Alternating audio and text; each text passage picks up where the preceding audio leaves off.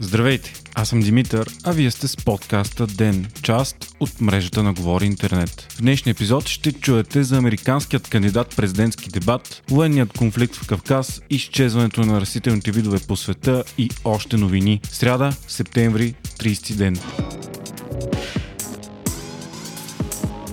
Дни на кариерата е събитие за кариерно развитие, организирано от Job Tiger. През 2020 то се провежда в хибриден формат – срещи на живо и онлайн. През миналата година събитието е посетено от над 2000 човека и е имало общо 114 доволни изложители. Изложителите от Life Area споделят за него. Дни на кариерата е чудесно място за младите хора, които искат да се ориентират в пазара на труда, да се запознаят с различни кариерни възможности и да намерят своята мечта на работа. Включете се през октомври в София на 8, Пловдив 12, Варна 14, Габрово 20, а онлайн събитието ще е на 21 октомври. Посетете it.careerdays.bg сега за детайли и регистрация.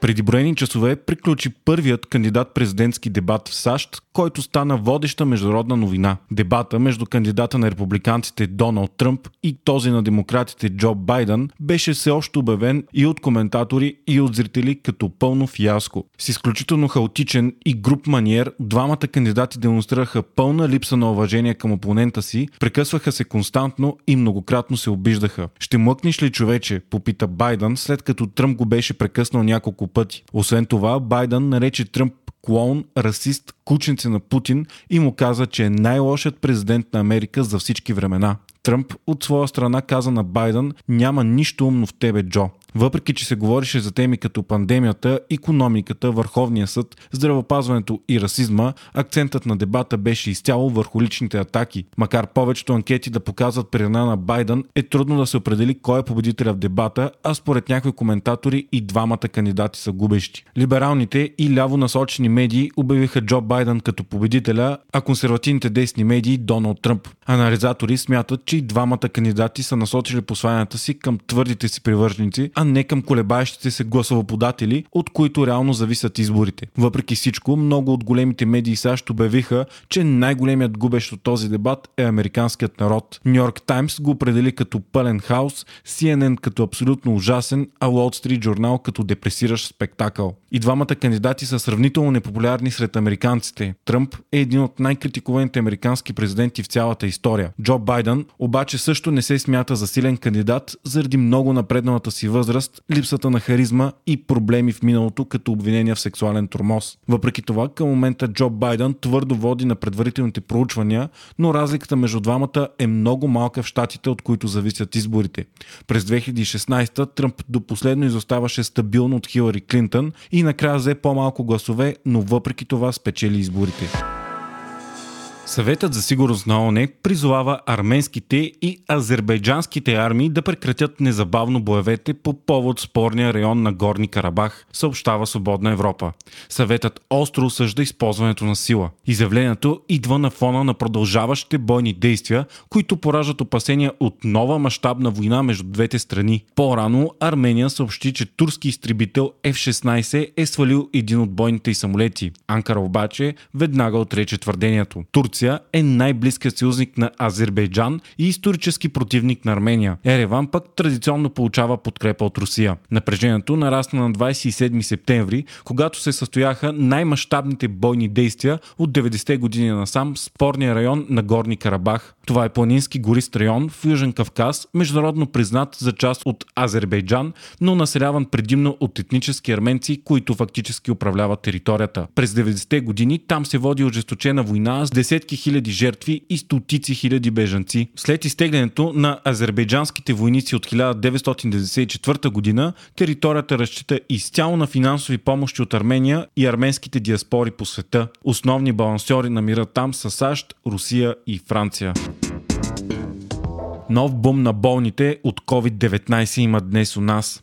Те са 276, което е най-високият брой за септември. Направените тестове са 4736. За денощето пък са починали 6 души, с което общият им брой става 813. Увеличава се и броят на пациентите в болница.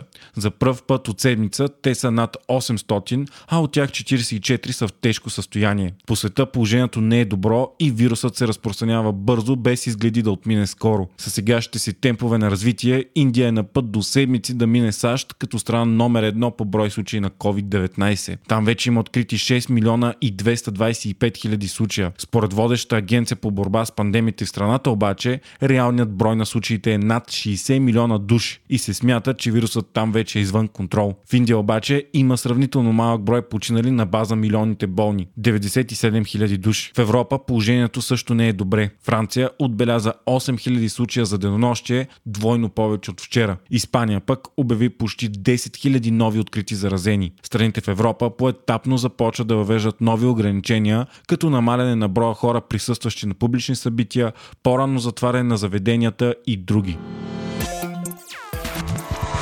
Още от деня. Варна ще инвестира 240 хиляди лева в проект за проучване за изграждане на метро. Сумата ще бъде отпусната за проучване на терен, през който да минава метрото и за депо. Идеята е то да бъде предимно наземно, като в определени участъци да минава под земята. Метрото трябва да свърже новата економическа зона, която предстои да бъде обособена край Аксаково. Финансирането ще се търси от европейски фондове. Цветана Пиронкова продължава на третия кръг на тенис турнира Ролан Гарос, след като изненадващо съперничката и Серена Уилямс се отказа от участие. 23-кратната носителка на титли от големия шлем обяви, че има травма в ахилесовото сухожилие, което е наложило да се откаже от мача. Преди три седмици Уилямс победи Пиронкова в драматичен матч на четвърт финалите на US Open.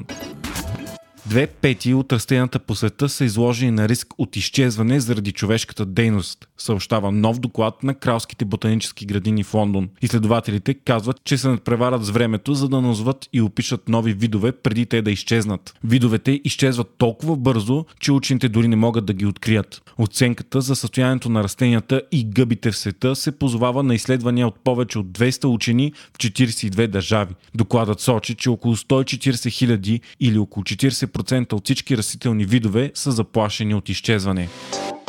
Вие слушахте подкаста Ден, част от мрежата на Говори Интернет. Водещ и главен редактор бях аз, Димитър Панайотов, а аудиомонтажът направи Антон Велев. Ако искате да ни спускате епизод на Ден, не забравяйте да се абонирате за нас в Spotify, Apple iTunes или другите подкаст приложения, които използвате. А ако искате да ни подкрепите, можете да станете наш патрон в patreon.com Говори Интернет, избирайки опцията Дени.